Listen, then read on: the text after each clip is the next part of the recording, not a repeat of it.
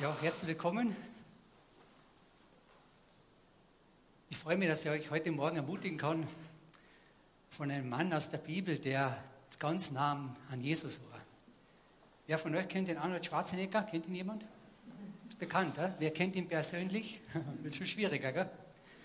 Und genauso ist es. Ich möchte euch heute Worte weitergeben von jemandem, der nicht nur Jesus gehört und äh, von ihm gehört hat oder so, von Erzählungen, sondern der unmittelbar mit ihm unterwegs war und der ganz enge Gemeinschaft mit Jesus selber gehabt hat.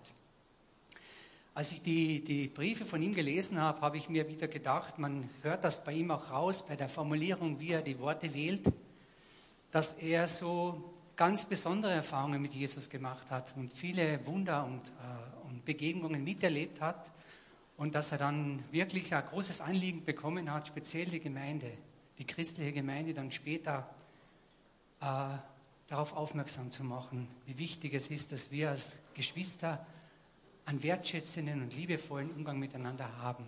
Nicht nur miteinander, sondern über unsere Gemeinde hinaus auch mit allen Menschen. Und so möchte ich mit euch heute Morgen einen Text anschauen aus dem ersten Petrusbrief. Der Apostel Petrus hat das an die Gemeinde geschrieben. Ich bin immer so begeistert von der Pädagogik Gottes. Der Petrus war einer, der hat die Angel ins Wasser gehalten der hat gefischt. Und eines Tages kommt einer vorbei und sagt, darf ich in dein Boot steigen, fahren wir ein bisschen raus und machen wir fischen, wir zwei. Und der Peter sagt, ich bin schon summiert, wieso sollen wir noch einmal rausfahren? Und der sagt, ja, aber gut, wenn du sagst, fahr ich noch einmal raus. Und sie fahren noch einmal raus und sie fangen so viel Fische, dass der Petrus fast erschreckt. Weil er sagt, ich verstehe das jetzt nicht. Gell? Ich habe auch versucht, hier zu fischen, ich habe gar nichts gefangen. Und jetzt sind so viele Fische drinnen, dass ich, das, dass ich noch andere herholen muss, dass sie helfen, diese vielen Fische unterzukriegen. Das war die erste Begegnung. Und wisst ihr, was, was Petrus gesagt hat? Petrus hat gesagt, was hat er gesagt? Weiß das vielleicht jemand? Geh weg von mir. Ich bin ein Sünder. Ich finde es total interessant, dass es in diesem Zusammenhang, dass Petrus gespürt hat, dieser Jesus, der ist, der ist nicht irgendjemand. Aber er hat nicht gesagt, du bist super. Er hat gesagt, in deiner Gegenwart habe ich ein Problem. Und ich finde, das ist eine, eine ganz aufrichtige Begegnung, die da schon stattgefunden hat. Oder wenn wir, ihr könnt die Geschichten nachlesen, äh, in Lukas Evangelium, da steht das gut beschrieben, oder auch in der Apostelgeschichte. In der Apostelgeschichte kann man ein bisschen lesen, was aus dem Petrus geworden ist. Aus diesem Mann, der gesagt hat, ich werde Jesus sicher nicht verleugnen, ganz sicher nicht. Jesus, ich gehe mit dir in den Tod.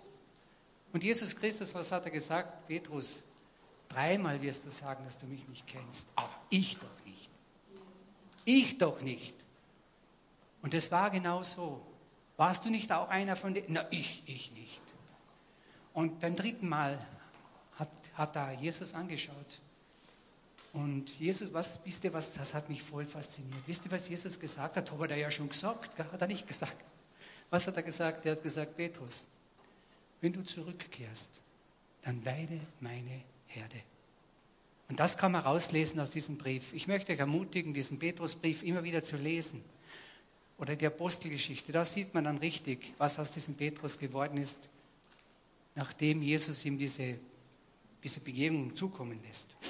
Wir wollen uns einen Text anschauen, wo es darum geht, wie wir als Geschwister miteinander umgehen sollen, aber auch ähm, diese Spannungsfelder gibt es ja nicht nur in der Welt, dass man miteinander unterschiedliche Meinungen hat, sondern die gibt es auch in der Gemeinde. Und ich finde, die Worte, die Petrus hier wählte, sind sehr unterstützend, gerade Gemeindekonflikte positiv zu lösen.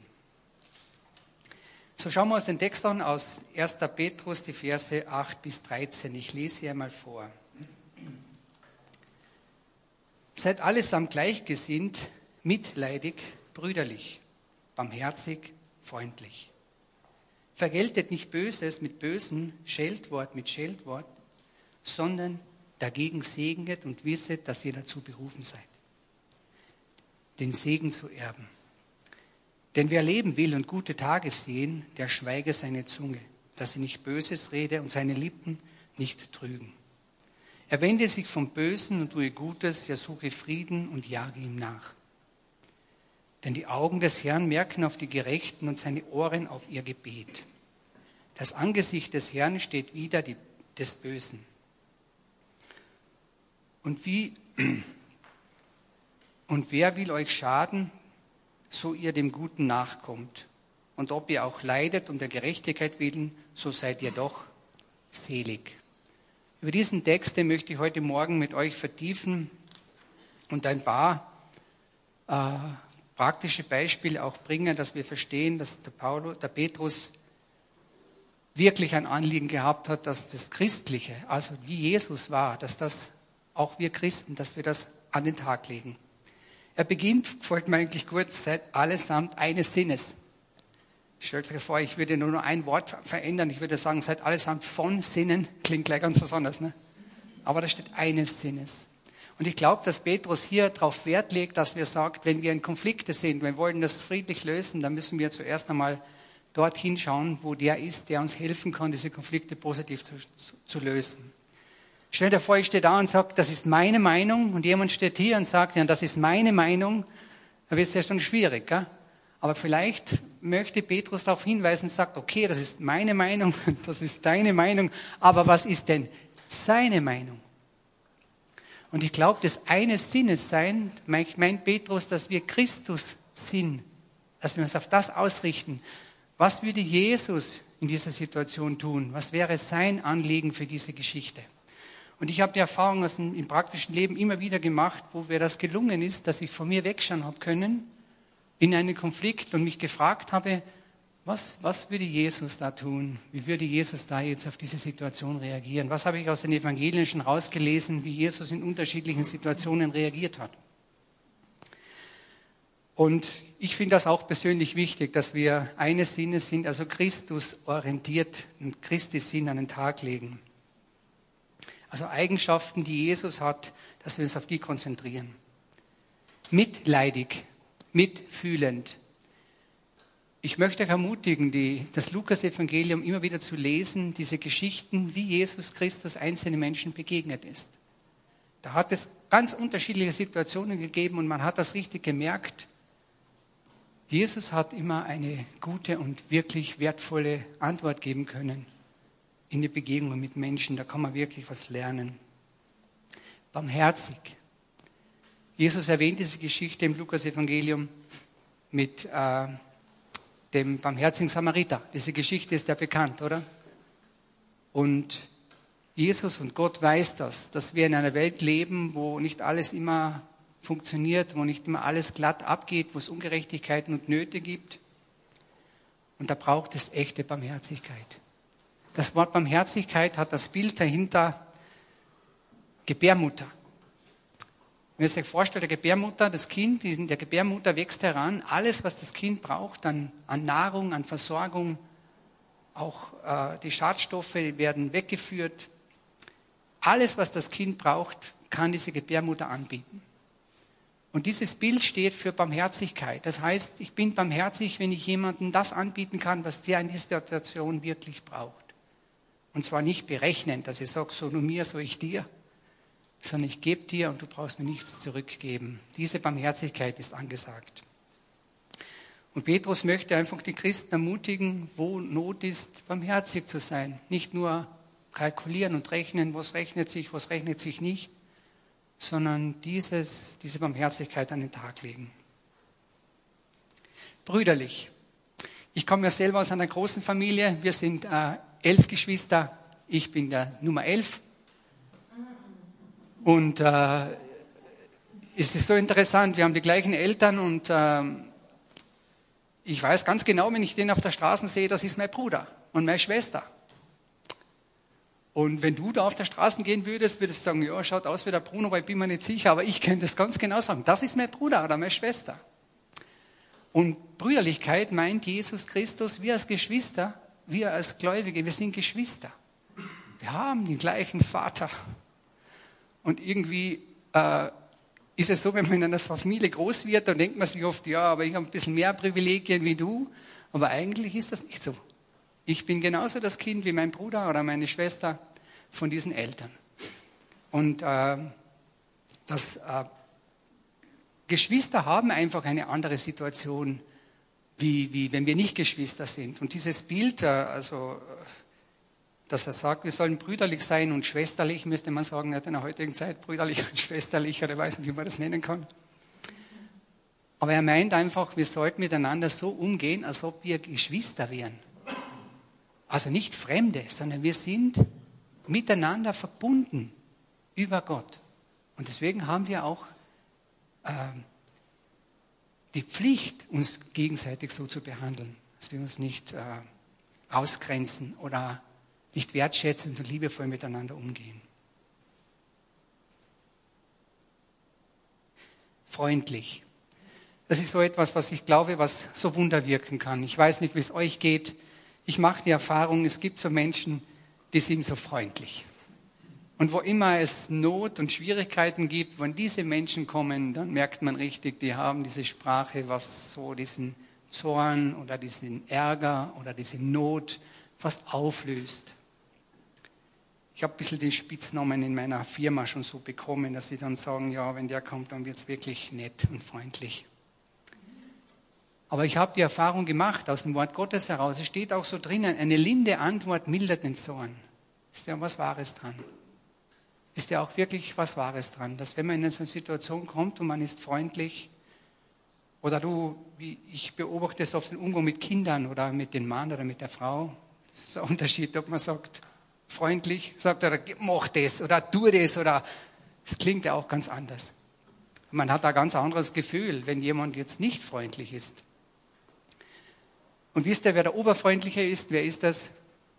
Jesus Christus. Er ist der Oberfreundliche, der Oberliebhaber. Er ist nicht nur der Liebhaber, er ist der Oberliebhaber.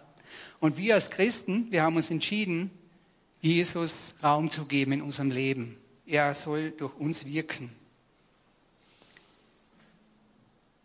Jesus hat diese Eigenschaften von Freundlichkeit und vergeltet nicht Böses mit Bösem. Ich mache die Erfahrung immer wieder in Gesprächen, wenn es Konflikte gibt, wenn es Streit gibt, dann kommt dieser Satz, so du mir, so ich dir. Du hast mir das angetan und jetzt kriegst du es wieder zurück. Und da sagt Petrus, das ist nicht der richtige Weg. Nicht so du mir, so ich dir, sondern ich vergelte das Böse anders. Nicht so wie du mir. Und Jesus hat das selber, Jesus hat in Situationen auch gehabt, wo es darum gegangen ist, wo sie gesagt haben, ja, diese Ehebrecherin, die verdient das, dass man sie steinigen. Was hat Jesus gesagt? Wer ohne Sünde ist, der werfe den ersten Stein. Er hat nicht so reagiert, dass er gesagt habe, ja, es geschieht da schon recht. Und ich mache die Erfahrung immer wieder in Gesprächen oder wenn ich selber in der Situation bin, es gibt das Böse, es gibt es, es gibt die Ungerechtigkeit. Wenn du das nicht glaubst, dann bist du zu wenig lang auf der Welt, dann hast du zu wenig Begegnungen gehabt, wo du das merkst, es gibt es einfach. Aber wir sind aufgefordert, nicht so zurückzureagieren. Wenn auch Böses und Ungerechtigkeit widerfährt, dann sind wir aufgefordert. Jesus sagt aber, wenn dir jemand äh, hin auf die Backe schlägt, dann sollst du die zweite auch noch hinhalten. Es wird oft, meiner Meinung nach, falsch verstanden. Das heißt, manche legen das so aus, die Christen müssen sich alles gefallen lassen. Das stimmt überhaupt nicht. Ich habe das für mich so verstanden, dass Jesus sagt, wenn jemand eine Not hat und schon austeilt, dann seid bereit, die zweite Not noch mitzunehmen und mitzutragen. Und ich habe die Erfahrung gemacht, dass ich werde keine Geschichte erzählen, die war auch, da habe ich das erlebt, was sowas bewirken kann. Ich war unterwegs nach Deutschland zu einer Weiterbildung und bin mit dem Zug unterwegs gewesen. Und äh, zwei Stationen, bevor ich aussteigen müssen, war die Stimme da, steig aus. Wieso soll ich aussteigen? Da muss ich ja nicht hin. Aber die Stimme war klar und deutlich, steig aus. Ich denke mal, ja, ich habe schon so öfters so Sachen gehört von Gott, mach es heute aussteigen, das bringe ich zusammen. Bin ausgestiegen. Steht einer von mir und sagt, ich will jemanden umbringen, habe ich gesagt, aber hoffentlich nicht mich. Aber ich war überfordert. Ich war komplett überfordert. Aber ich habe in diesem Moment gewusst, ich bin jetzt ausgestiegen wegen diesem Mann. Und ich habe zu ihm gesagt, weißt du was, du musst so eine Not haben, geh mal darüber auf die Seiten. Darf ich für dich beten? Und wisst ihr, was der gesagt hat? Ja. Da sind wir niedergekniet, mitten am Bahnhof. Und ich habe so gebetet, lieber Gott, ich bin überfordert, ich verstehe das nicht. Ich weiß nicht die Not, bitte hilf diesem Mann. Hilf ihm, dass er diese Not, diese Schwierigkeit, diese Lösung er treffen will, da muss eine ganz schwere Not dahinter sein. Und wir haben so gebetet und die Tränen sind runtergeflossen. Das Ganze hat sich aufgelöst. Am Schluss hat er gesagt, ich danke Gott dafür, dass es dich gibt. Sag ich, ja, kannst echt machen. Da bin ich zu spät gekommen zur Fortbildung. Haben sie gesagt, was habt ihr in Kärnten für eine Uhren? Habe ich gesagt, ich gehe noch ein Herrn seiner Zeit. Ich muss ja keine Geschichte erzählen. Habe ich diese Geschichte erzählt. Und ich habe das hautnah erleben können, dass wenn es das gelingt, dass wir zum Beispiel die Not umwandeln können. Aber ich habe hab sie nehmen müssen. Ich habe sie nicht genommen. Ich habe sie eins zu eins Gott weitergegeben. Und Gott hat sein Herz verändert in diesem Moment. Und das war für mich ein großes Zeugnis. Wir haben früher gesungen, Gott tut heute noch Wunder. Ich kann das bestätigen. Das tut er wirklich. Und das ist großartig, wenn man sowas miterleben kann, dass das wirklich geschieht. Dass, wenn sich da was ändert, dass, dass dann anderes rauskommt. Scheldwort mit Scheldwort. Vergelte nicht Scheldwort mit Scheldwort. Wie oft sagt man, du Volltrottel, du. Und der andere sagt, du bist noch der größere Trottel. Kennen wir das in Kärnten? So geht's dann dahin. Und plötzlich ist man irgendwo, wo man gar nicht will. Und man weiß das heute aus Mobbing oder aus vielen Internetsituationen. Worte sind wie Säbel, wie Schmerzen. Man glaubt gar nicht, was Worte anrichten können, wie Worte verletzen können. Gibt's, habe ich gerade eine, so eine Sendung darüber gehört, das wird unterschätzt, wie Menschen mit Worte verletzt werden können. Und der Petrus fordert auf, das soll bei euch nicht sein. Ihr sollt nicht so miteinander reden. Selbst wenn zu dir einer sagt, du bist der Volltrottel, du musst sagen, okay, danke, gut, dass du mir das sagst, ich glaube, es war schon dran, aber was auch immer. Aber auf keinen Fall du auch, gell? Ich kann das nur sagen, weil ich habe das so ausgeteilt, aber ich habe auch lernen dürfen. Wir müssen sagen, es hat nichts gebracht. Also habe ich immer gesagt, okay, irgendein Wahrheit wird schon dahinter sein, aber denken wir drüber nach.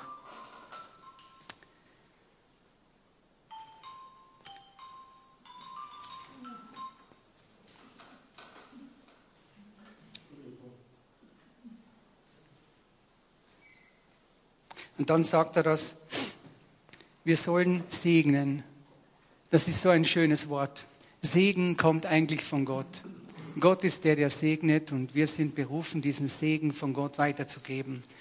Im Grunde genommen heißt das nichts anderes, wenn Jesus in dir wohnt.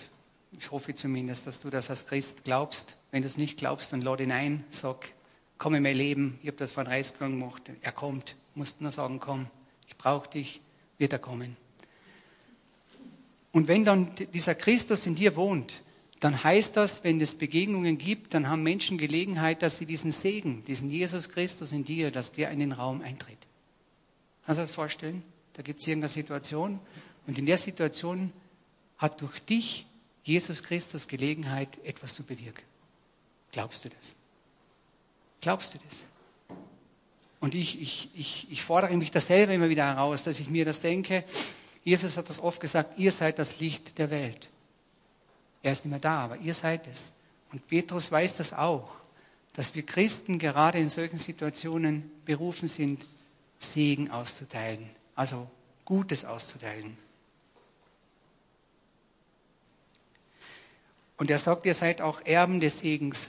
Ich komme selber aus der Landwirtschaft, ist ein altes Sprichwort, was man sät, wird man ernten. Im Guten wie im Schlechten. Und er sagt, wenn du segnest, dann hab diesen Gedanken im Hinterkopf, da wird mehr werden. Was du sähst, wirst du ernten. Wenn du Segen sähst, dann wird noch mehr Segen kommen. Einfach deswegen, weil sich das, das ist ein Gesetz. Und das finde ich wichtig. Also Menschen werden durch unsere Gegenwart gesegnet. Und dann kommt dieser Satz, denn wer leben will und gute Tage sehen, ne? wer möchte das nicht? Wer leben will und gute Tage sehen. So formuliert er das. Bitte? Ah. Wer leben will und gute Tage sehen, der schweige seine Zunge. Das ist das, was ich finde, was, was äh, Petrus aus der eigenen Erfahrung gemerkt hat. Mit Worten ist man so schnell. Zusagen trifft man so schnell. Aber er sagt, nimm dich zurück. Nimm dich zurück in Situationen und frag ganz konkret Gott, was möchtest du sagen? Nicht, was möchte ich sagen, sondern Gott, was möchtest du sagen? Und warum ist es wichtig? Jesus Christus hat einmal gesagt, nicht das, was in die Menschen hineingeht, ist ein Problem, sondern das, was herauskommt. Und ich glaube, dass Petrus hier etwas anspricht, dass er sagt, wir Menschen, wir sind nicht mit allem, was wir so sagen, immer so fein unterwegs. Und da möchte er die Christen auffordern, haltet inne. Frag Gott in der Situation, was soll ich sagen, was soll ich tun, was ist jetzt wichtig. Der Jakobus beschreibt zum Beispiel einmal, dass er sagt, wie Otterngift ist die Zunge. Also sie kann einen richtig lähmen. Wenn, das, wenn du gebissen wirst, da kommt das Gift rein und du bist so wie gelähmt.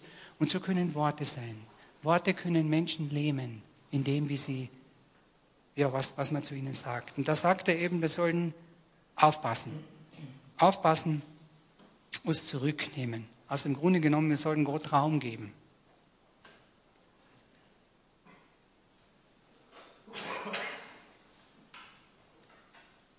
Er wende sich vom Bösen und suche den Frieden. Wir Christen sind Friedenstifter. Wir sind aufgefordert, sozusagen zum Frieden beizutragen, zum Frieden beizutragen. Und das ist wichtig. Und wer ist denn der Friedefürst?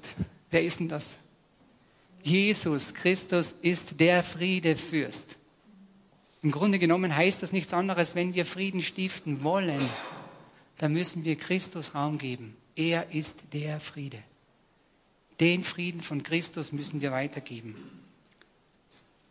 Und wenn wir uns ihm zur Verfügung stellen, dann, dann geben wir seinen Frieden auch weiter.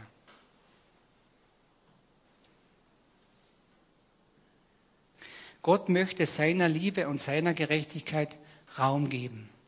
Und das kann er durch dich und mich.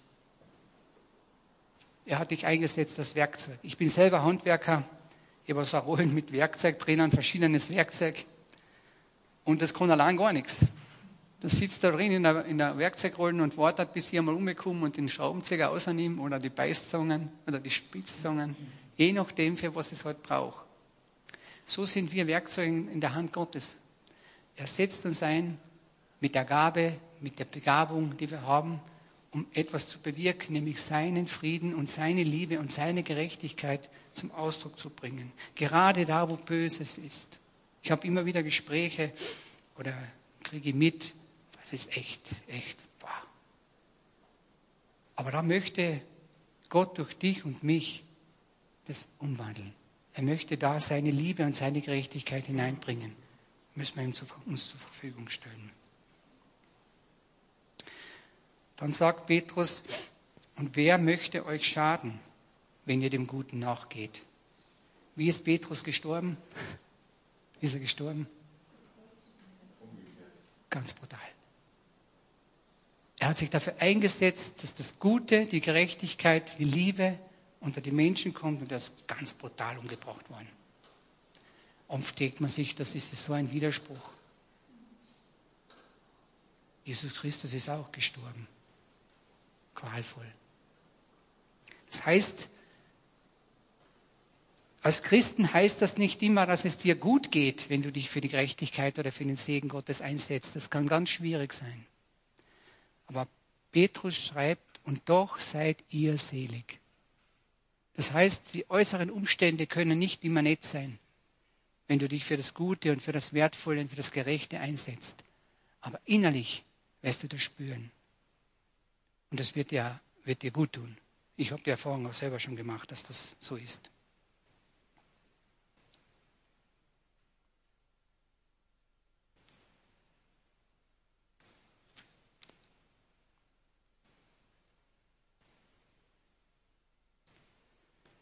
Ja, man könnte oft glauben, das ist ein Widerspruch, dass, dass wenn es einem schlecht geht, dass es einem gut gehen kann. Das ist echt ein Widerspruch. Aber es gibt Aussagen in der Bibel, die mir irgendwie das gezeigt haben.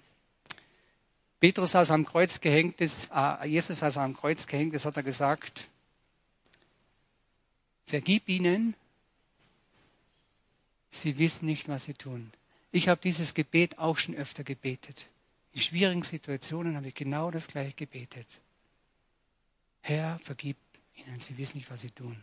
Und hilf mir, damit umzugehen. Weil es gibt Situationen, wo man echt sagt, boah, das ist so schwierig und wie soll man das lösen? So ungerecht. Das ist wie in einem Hollywood-Film, oder? Du den, oder? so nett alles und plötzlich alles gemordet, tot und alles denkt sich, das ist, die haben nichts falsch gemacht und trotzdem ist ihnen sowas passiert. Das ist echt krass. Aber Petrus sagt das wirklich. Wenn du wirklich mit Christus verbunden bist, dann kannst du auch diese schwierigen Zeiten anders durchgehen. Nämlich mit dieser Seligkeit. Und das ist was Wunderbares. Und ich habe das aus der Mitte herausgenommen. Später sagt Petrus, und wenn euch jemand einmal fragt, warum du so bist, dann klopft er bitte nicht auf die Schulter und sagt, ja, weil ich so gut bin. Sondern er sagt, spricht über die Hoffnung, die in dir wohnt. Das finde ich wichtig, dass Menschen erkennen, woher diese Kraft kommt oder diese Liebe kommt, die du jetzt an den Tag legst. Weil es könnte auch falsch verstanden werden. Es könnte auch gemeint werden, du bist das, der so gut ist und so nett ist. Da finde ich es wichtig, dass wir auch Christen ehrlich sagen, weißt du, ich bin deswegen so, weil ich Gott einlade und sage, hilf mir, gestalte mich, gebrauche mich. Und wenn was Gutes geschieht, dann glaube ich, dass der Gott am Wirken war. Er hat mich da verwendet und ich habe schon Situationen erlebt, da hat er gesagt, ich muss dir danken. Sage ich, ja, bei mir darfst du aber nicht aufhören. Gell? Du musst auch Gott danken.